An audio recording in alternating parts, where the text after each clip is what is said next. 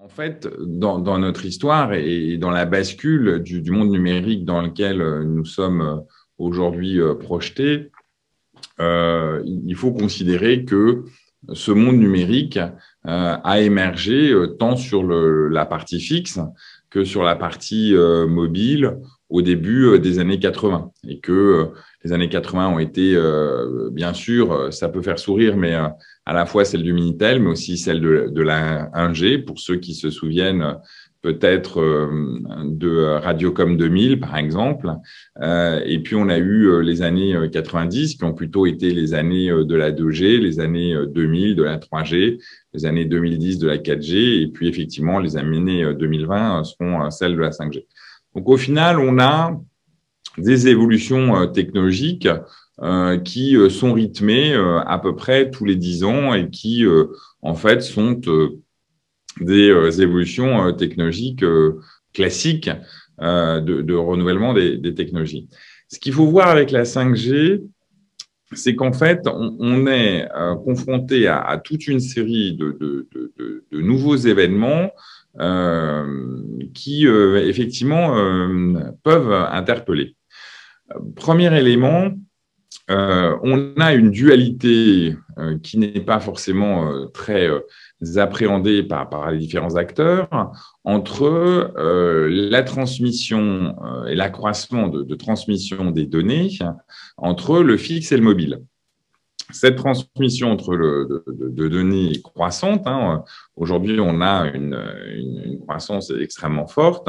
Et donc, euh, tant sur le fixe que sur le mobile, l'ensemble des acteurs et l'ensemble des pays euh, européens euh, le, euh, se, se, se, préoccupent de savoir comment on fait pour écouler ces données. Alors, euh, la France est dans une situation un petit peu différente des, autres pays du monde, et ce qui aussi explique peut-être euh, quelques discussions plus, plus vives qu'on peut avoir sur la 5G, c'est que la France dispose euh, d'un réseau fixe, fibre, aujourd'hui, mais ADSL précédemment, de grande qualité, qui fait qu'on écoule énormément de données au travers de, ce réseau fixe. Donc, si on écoule des données au travers du réseau fixe, et quand vous êtes chez vous en Wi-Fi, au final, vous êtes dans d'une sorte de réseau fixe, euh, certes un peu étendu euh, sur, sur quelques mètres par, par le Wi-Fi, mais au final, vous écoulez, euh, vous écoulez des données par, par, par le réseau fixe. Donc, notre besoin en termes de, d'écoulement de, données est moins important sur le mobile. Donc ça, c'est un premier élément de, contexte. Le deuxième élément peut-être de, contexte, c'est il faut euh, rappeler ou redire euh, que la 5G, c'est, euh, on va dire, principalement deux, deux, deux sujets euh, importants. C'est la capacité d'exploiter des bandes de fréquences qui sont plus hautes, et je vais y revenir. Et puis, c'est la capacité, en tout cas, c'est des changements technologiques qui font qu'effectivement, tout à l'heure, on, l'a évoqué, euh, c'est d'avoir du temps garanti euh, et donc de faire qu'on puisse créer de nouveaux services puisque la transmission, la transmission qui se fait au travers euh, du, euh, des, des, fréquences se fait dans des délais garantis avec des temps de latence garantis et donc on a effectivement cette fameuse obligation de résultat et pas cette obligation de moyens. Alors, pour en venir sur la question des fréquences, il faut savoir que utiliser les fréquences hertziennes, c'est euh, quelque chose qui euh, euh, a commencé finalement il y a assez peu de temps hein, dans l'histoire de l'humanité. Les, fréquences hertziennes, ça apparaît dans le, spectre de, vision de, l'humanité au 19e siècle. Hein. Les ondes électromagnétiques sont la résultante euh, des euh, ondes électriques qui sont euh, qui résultent du courant alternatif, hein, qui fait que quand on a commencé à émettre du courant alternatif, on a commencé à émettre des ondes électromagnétiques. Et puis au fil du temps, on a eu ces ondes qui se sont développées pour toute une série de technologies, la radio, la télévision, les transmissions de communication pour les services, par exemple, spécialisés, etc., etc. Et dans cette, euh, dans cette, euh, cette augmentation d'utilisation des fréquences, ben, en fait, les fréquences, ce sont ce qu'on appelle des ressources rares, puisque quand on est euh, sur une fréquence donnée, eh ben, on peut mettre que un émetteur. Et, et on voit bien d'ailleurs, et vous le connaissez tous l'expérience, hein, qui est que quand vous êtes sur l'autoroute et que vous allez de Paris à Marseille, eh ben, sur des fréquences, sur la même fréquence hertzienne, vous allez passer d'une radio à l'autre parce que vous n'aurez pas les deux mêmes radios euh, et que euh, on a organisé le, territoire de façon à ce que euh, bizarrement, sur des portions du territoire différentes, deux radios, deux radios différentes utilisent la, même bande de, de, fréquence.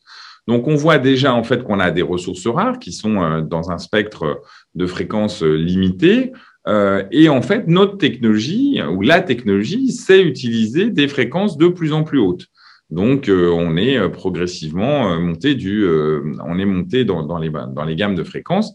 Et aujourd'hui, la 5G franchit une nouvelle étape puisque on utilise des bandes de fréquences qui sont aux alentours du 3,5 GHz, alors que on est aux alentours de 2,4, 2,5 GHz dans la 4G. Donc déjà, en fait, on a un accroissement des bandes de fréquences utilisées. Alors évidemment, ces bandes de fréquences utilisées, euh, elles sont importantes. Cet accroissement des bandes de fréquences, elles sont importantes parce qu'il y a des lois physiques.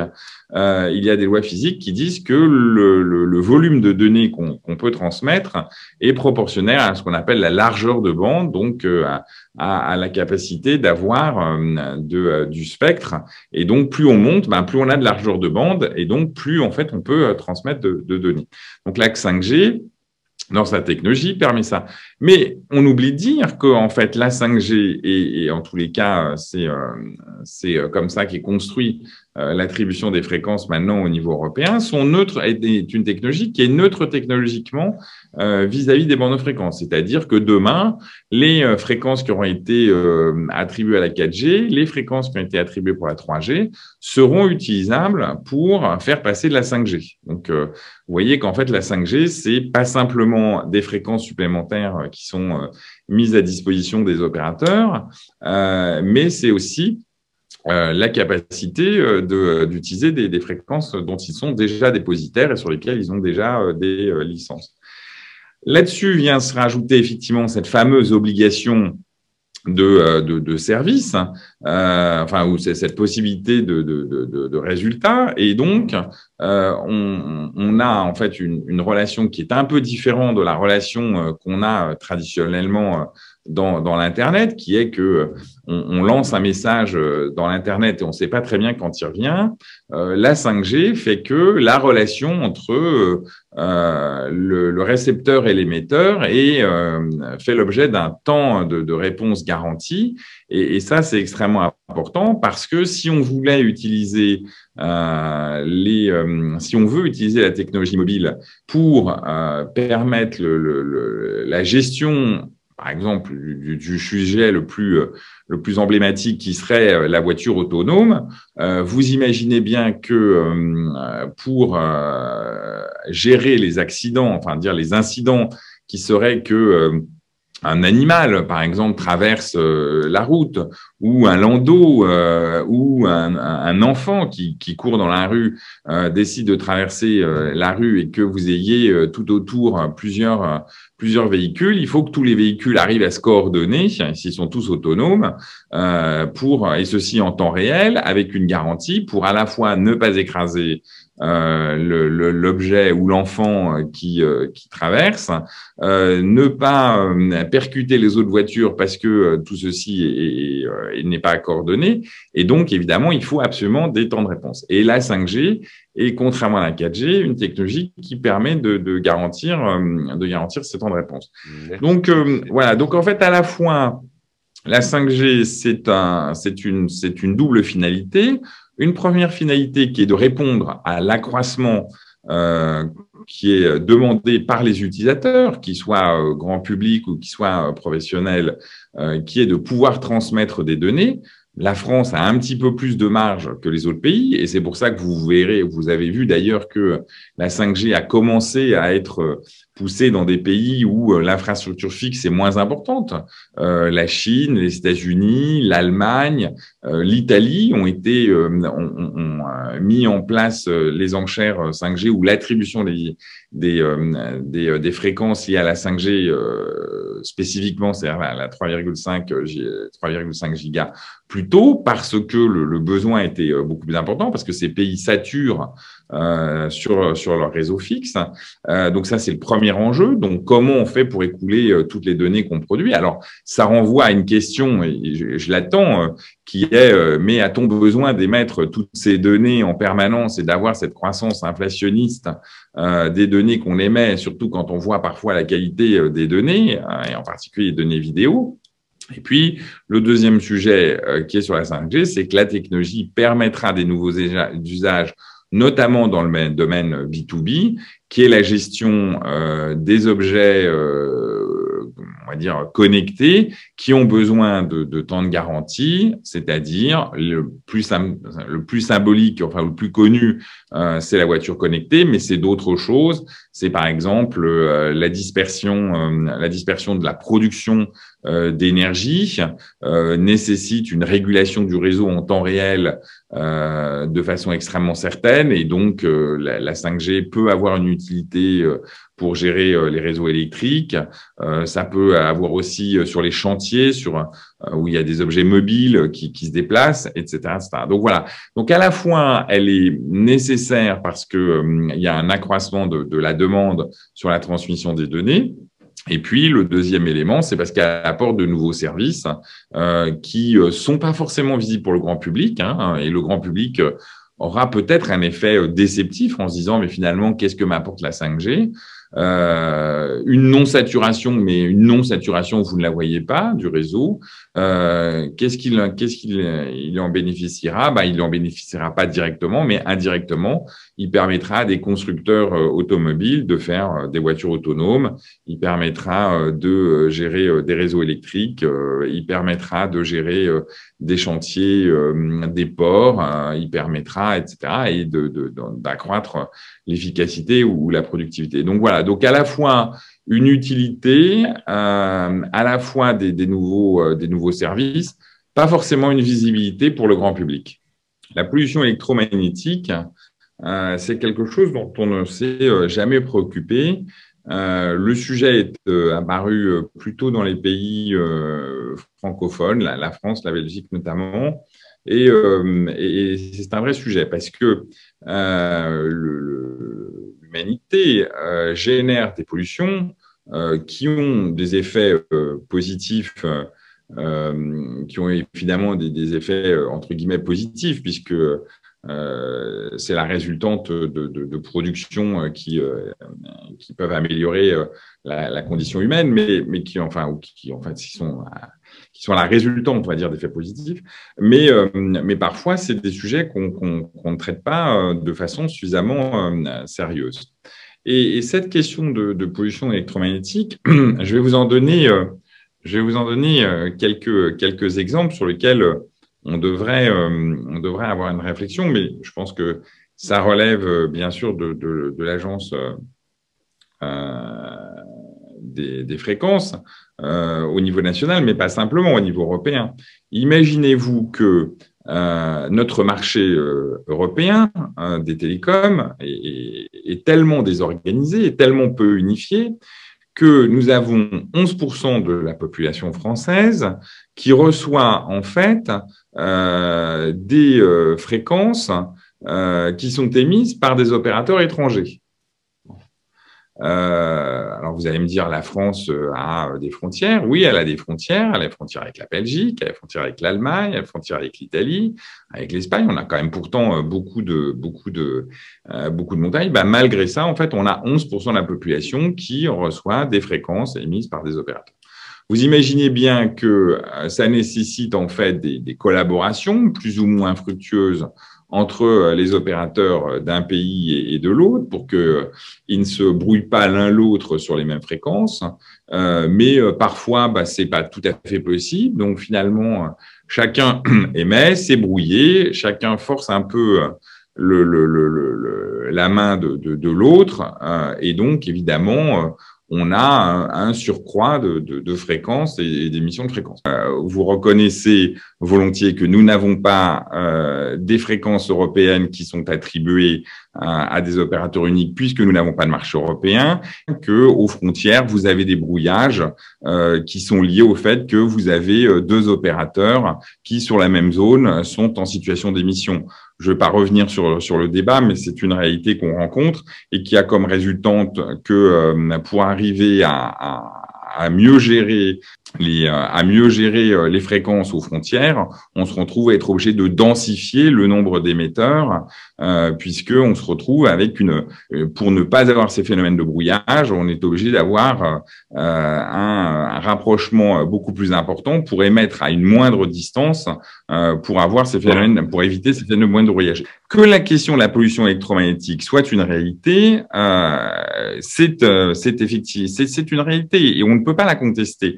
Cette pollution électromagnétique, elle ne cesse d'augmenter. Pourquoi elle ne cesse d'augmenter? Parce que nous utilisons de plus en plus de fréquences euh, dans tout et que au final, plus on monte dans le spectre, plus on utilise de fréquences.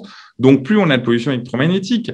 Après, euh, que ça n'ait pas d'impact aujourd'hui avéré sur la santé, on est à peu près tous d'accord là-dessus. Il n'y a pas d'impact, mais il n'en reste pas moins que ça peut perturber, ça peut euh, générer euh, des perturbations. Je ne vais pas rentrer dans dans ces niveaux de détail sur les effets induits, mais on pourrait tout à fait avoir un plan et on pourrait tout avoir avoir pas simplement une coordination, mais l'organisation d'un marché et d'une attribution de fréquences à des opérateurs. Je, prends l'exemple d'Orange qui n'a pas les mêmes bandes de fréquences en Belgique et en France, alors qu'il est à la fois opérateur en France et en Belgique. Bon, euh, c'est un, fait. Donc, euh, cette question de la pollution et, de l'augmentation euh, et de l'augmentation d'utilisation des ondes, c'est une réalité.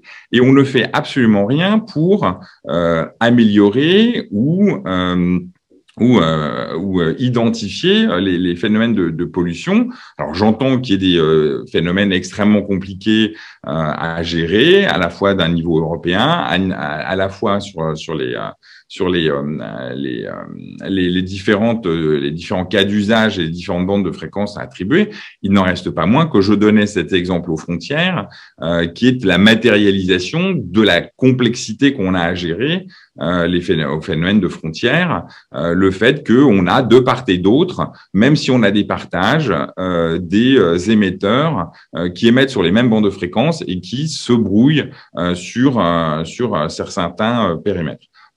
Donc ça c'est ça c'est le, le, le, premier élément.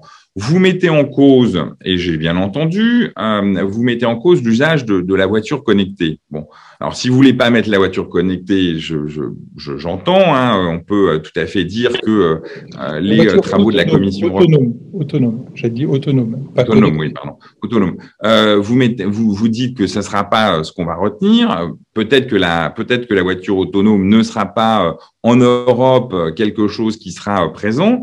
Aujourd'hui, c'est déjà présent euh, dans un centre de ville aux États-Unis sur des kilomètres carrés euh, qui sont assez importants et sur lesquels effectivement se posent des questions de, de densification de cette voiture autonome. La Chine sur euh, des, euh, des véhicules certes euh, guidés euh, utilise aujourd'hui déjà les technologies 5G pour la circulation de, de, de trains. Alors parfois simplement pour sortir les trains des hangars et les amener les amener à d'autres points. Donc on voit déjà en fait, et vous imaginez qu'on peut pas avoir de trains qui se percutent, on peut pas avoir des trains qui circulent dans, dans de mauvaises conditions.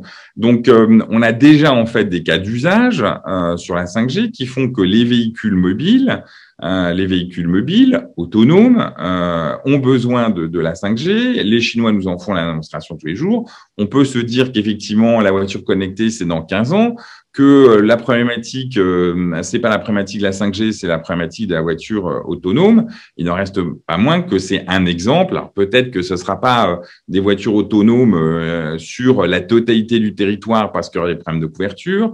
Que ça ne sera pas sur, que ça sera pas accessible sur pour la totalité du, grand public. Il n'en restera pas moins que sur des environnements très particuliers, qui soient, comme je l'ai dit, des ports, que ça soit des aéroports, on aura des véhicules autonomes dans des environnements qui seront sans doute guidés euh, qui seront euh, sans doute euh, guidés de cette façon-là. Donc voilà, donc c'est des cas d'usage. Après, moi je suis d'accord avec vous là-dessus. Je pense que la chirurgie euh, c'est un c'est un peu excessif comme comme vision euh, parce que effectivement le temps de latence de l'opération fait que derrière ça ne sera pas entre New York et Larzac le, temps de latence étant étant déterminé cette fois-ci non pas par simplement les fréquences par la question des fréquences, mais aussi par la transmission au travers des fibres optiques qui circulent entre, euh, entre New York et Larzac, qui sont des fibres optiques, donc c'est la vitesse de la lumière qui est notre principale contrainte. Donc effectivement, il ne faut pas survendre la 5G. Il n'en reste pas moins qu'on aura des nouveaux usages euh, et, que, euh, et que ces nouveaux usages apporteront euh, des, des, des bénéfices. On reste quand même un tout petit peu plus sceptique. On reste quand même un tout petit peu plus sceptique sur l'augmentation des débits pour l'utilisateur. Euh, en tous les cas, euh, moi, j'attends de voir là, effectivement hein, les tests, les expérimentations. Euh, et aujourd'hui, euh, quand on, on regarde euh, comment ça se passe, l'utilisateur effectivement a des très hauts débits. La question, c'est des très beaux débits. Pourquoi faire? Euh, Aujourd'hui, quand vous regardez et quand vous chargez euh, des pages Internet, euh, vous n'avez pas forcément besoin d'un très haut débit. Vous avez effectivement besoin d'un très haut débit si vous voulez regarder des vidéos, et donc euh, là il y a un phénomène, euh, mais en fait ce qui va se passer, et ce dont on, ce dont tout le monde est à peu près euh, à peu près conscient, c'est que plus le nombre d'utilisateurs va être important, va être important, plus le, la consommation de ces utilisateurs va être important, plus en fait le, le, le débit euh, disponible et l'augmentation du débit que vous avez souligné euh, par euh, la mise à disposition de fréquences supplémentaires va générer une, une, capacité par utilisateur qui va être qui va être moindre. Et donc on va revenir finalement à des à une à une, à une capacité à une capacité de, de, débit par utilisateur qui va être sans doute supérieure à celle de la 4G mais qui sera pas extraordinairement visible par l'utilisateur parce que les besoins de l'utilisateur sont pas non plus extraordinaires. C'est-à-dire que regarder un film sur son téléphone mobile en 4K euh, n'est pas fondamentalement euh, perçu par l'utilisateur comme étant un, un, vrai progrès. Alors, ça aura peut-être dans un certain de cas des, des, des usages importants, mais c'est surtout l'accroissement, euh, c'est surtout l'accroissement des usages et du fait que tout le monde sera connecté en permanence qui fait qu'on a besoin de, de, de, ces fréquences supplémentaires. Et le débit euh, octroyé euh, se retrouvera euh, de nouveau réduit. En revanche, si aujourd'hui on ne passe pas un certain nombre de terminaux et si on ne va pas vers la 5G, qu'est-ce qu'on aura? Effectivement, on aura une saturation de la 4G et cette saturation de la 4G fera qu'à ce moment-là, effectivement, on aura une dégradation des débits qui là sera préjudiciable pour les utilisateurs. Oui, je, vais revenir sur quelques, quelques aspects des, des, questions qui ont été posées là, sur, sur la question de la, compétit la compétitivité et euh, des, des, éléments, euh, on va dire, géopolitiques de la 5G, puisqu'on ne s'est pas attardé. Je crois que ce qui est intéressant, en tous les cas, euh, en tant que spectateur, hein, euh, de, voir, c'est euh, les deux sujets qui ont été, on va dire, cette, cette course au déploiement de la 5G, en tous les cas du côté des constructeurs, de voir à quel point la norme qui a été définie et qui n'est une norme, on va dire, faite par consensus. La 4G avait été plutôt faite sous un mode de, licence. là, c'est plutôt un mode de consensus, donc un peu comme la, la 3G, on est revenu à un mode de consensus. et donc avec très peu de très peu de brevets. Euh, et on voit que cette norme a mis un petit peu de temps à, s'établir, mais dès que cette norme est, partie, euh, est, partie euh, a été définie, a été acceptée globalement au niveau mondial, hein, ce qui est un élément important aussi. ça n'a pas toujours été le cas hein, dans l'histoire des, télécoms, de la téléphonie mobile. Hein. On a eu des normes différentes sur des zones géographiques différentes. Euh, par exemple, aux États-Unis, pendant très longtemps, on a eu euh, le CDMA. Euh, et, donc, une fois cette norme définie, on a vu les acteurs chinois, les constructeurs chinois être très en avance, puisque avoir une capacité de production des équipements quasiment immédiate, avec une capacité d'anticipation, des investissements qui ont été forts. Et on a vu une forme de réaction américaine face à euh, euh, face à cette capacité en fait de délivrer et de produire euh, les équipements destinés à la 5G, on a vu l'offensive menée par Donald Trump sur la 5G parce que on a vu à la fois l'absence des acteurs américains en, en, termes d'équipementiers à produire des équipements 5G donc à équiper sur ce qui est considéré euh, dans les télécoms comme à la fois euh, du régalien, euh, voire du, vital pour les, intérêts nationaux. Et, les Américains se sont après, à leur tour, lancés dans, des opérations de, pression pour que les différents acteurs euh, européens notamment euh, n'achètent pas euh, du matériel chinois et préfèrent du Ericsson et du Nokia sur lequel les Américains ont clairement des moyens et des capacités d'intervention qui sont plus fortes. le dernier accord de, de, de, de, Nokia avec Google sur le fait d'utiliser le Google Cloud pour pour tout, toute son toute son informatique évidemment peut laisser songeur mais on pourra revenir sur cette question si, euh, si, si elle intéresse. Donc déjà, en fait, c'est assez intéressant, c'est quand même la première fois où on voit euh, un affrontement euh, technologique avéré euh, dans le domaine de la téléphonie. On l'avait pas vu sur la 3G, on l'avait pas vu, euh, on l'avait pas vu dans, dans, la 4G, mais en tous les cas sur la 5G, on, on le voit. Et ça, c'est quand même une dimension qui est importante, surtout que quand on regarde notre pays, la France, nous avons réussi en, en 20 ans à passer euh, de, la position du premier constructeur euh, mondial, qui était Alcatel, euh, à une inexistence de, la filière de, constructeurs dans, le pays. Donc ça, c'est un, premier élément. Sur cette question de compétitivité et donc de filière, de fait de, filière.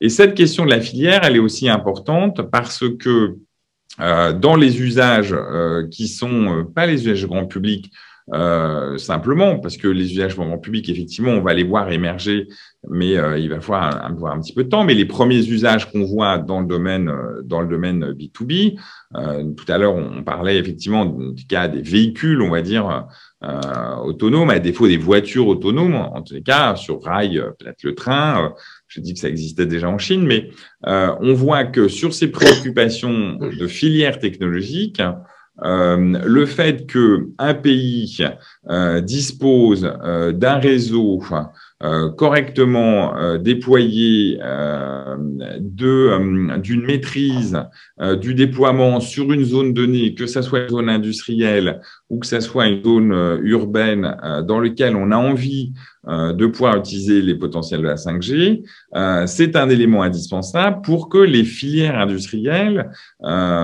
puissent se mettre en place et les acteurs qui vont composer cette filière qui sont euh, qui sont euh, pas uniquement euh, des opérateurs, hein, mais qui vont être des industriels. Et donc, ça va renvoyer à la problématique de co-innovation se retrouve se retrouve dans dans un pays plutôt que dans un autre. Et là, notre enjeu de compétitivité internationale, il est important. Euh, c'est pas parce que la France a une capacité à écouler des données dans de meilleures conditions sur le fixe euh, par rapport à d'autres pays, que pour autant nous devons prendre du retard ou nous ne devons pas investir massivement dans la 5G parce que les écosystèmes dont les industriels ont besoin pour lancer euh, leur projet, pour, euh, pour expérimenter, pour le cas échéant déployer, pour commercialiser. Euh, il y a, ces écosystèmes ont besoin d'être présents euh, dans notre pays parce que c'est générateur à, à, la fois d'emplois, c'est générateur euh, de, de valeur ajoutée et donc euh, à ce titre-là, nous ne devons pas prendre de, de, retard. Nos fréquences ont été attribuées en, en France assez tardivement euh, par euh, le, le, d'un côté le, régulateur et de l'autre côté l'État, puisqu'il y a une sorte de co-tutelle sur, sur le secteur. Et donc, il est absolument indispensable que dans la question de la compétitivité du pays, nous puissions être un champ euh, de travail, d'expérimentation euh, et de déploiement de, cette technologie sans retard et qu'on ne se retrouve pas euh, avec un an, deux ans de, retard de, déploiement. Sachant que peut-être que dans cette question du déploiement, et c'est un élément important, euh, on a eu deux perturbateurs forts. Hein. Le premier, c'est que l'organisation des, des, pressions américaines sur les équipements chinois a fait que ça a quand même ralenti fortement la capacité d'un centre d'opérateurs,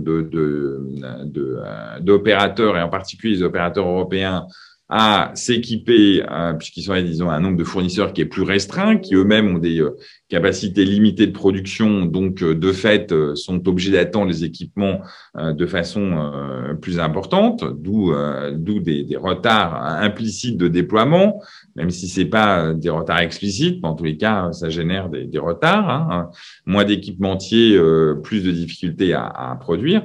Puis deuxième élément, on a quand même tous subi, on subit tous à des niveaux euh, différents, euh, l'impact euh, du Covid. Et donc, l'impact du Covid, ça a quand même des impacts sur les déploiements parce que derrière, ça veut dire que les moyens et les systèmes de protection sanitaire qu'on est obligé de mettre en place pour déployer ont fait qu'on a ralenti euh, tous les déploiements, on a ralenti euh, tous les déploiements. Alors on les a, on les ralentit beaucoup moins maintenant qu'on les a ralentis euh, dans la première phase de, la crise euh, qui a été l'année dernière, mais il n'en reste pas moins qu'on on a pris un peu de retard. Alors, est-ce que tous les pays sont à la même échelle? Est-ce que tous les pays ont pris du retard euh, ou pas? La réponse est oui. Euh, dans les zones où il y a eu des confrontations géopolitiques sur le choix des équipements, euh, il y a eu du retard qui a été pris et on le voit, hein, euh, la Chine a, déployé euh, beaucoup plus vite la 5G. Il commence déjà à faire des expérimentations grandeur nature sur la 5G. L'Europe est quand même très très en retard. Les États-Unis n'est pas très très en avance non plus. Donc là, il y a un vrai, il y a une vraie question, il y a un vrai enjeu qui se pose. et après, il y a un sujet que j'ai vu euh, émerger dans, les questions, euh, qui est euh, qu'est-ce qu'on va être en capacité de couvrir euh, dans les pays, euh, puisque certains le, le, le, savent, il y a encore des, des, des morceaux de, de, la France qui sont péniblement couverts en 3G.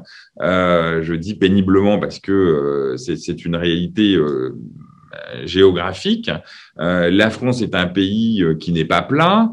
Euh, la France est un pays dont la, la, densité de population est parmi les plus faibles d'Europe, et donc de fait, et donc de fait, la couverture est plus complexe à assurer, ou en tous les cas plus coûteuse sur sur sur certaines zones. Et donc là, évidemment, il y a un enjeu qui est que si on veut déployer un certain de, de services 5G sur tout le territoire, on est obligé d'investir de façon d'autant plus conséquente. Et euh, on est euh, d'autant plus euh, obligé d'investir de, façon conséquente que le, fait d'avoir fait le, choix d'être un pays à quatre opérateurs et pas à trois opérateurs, comme par exemple l'Allemagne, euh, génère en fait un partage des bandes de fréquences, des bandes de fréquences à tous les niveaux, hein, que ce soit euh, celles qui ont été attribuées antérieurement ou euh, euh celles qui sont attribuées aujourd'hui dans le, le 3,5, euh, nécessite en fait que un opérateur en position de, vouloir déployer pour beaucoup de clients est obligé d'installer un peu plus d'émetteurs que, s'il avait plus de, de bandes de fréquences qui lui étaient octroyées.